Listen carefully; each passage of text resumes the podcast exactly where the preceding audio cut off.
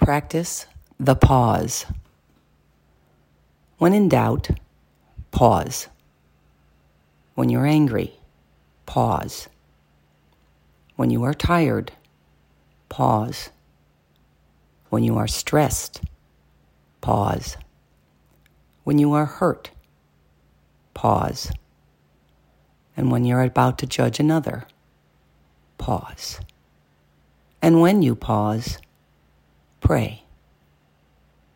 If you pause, you may avoid doing things you will regret later. Be willing to pause.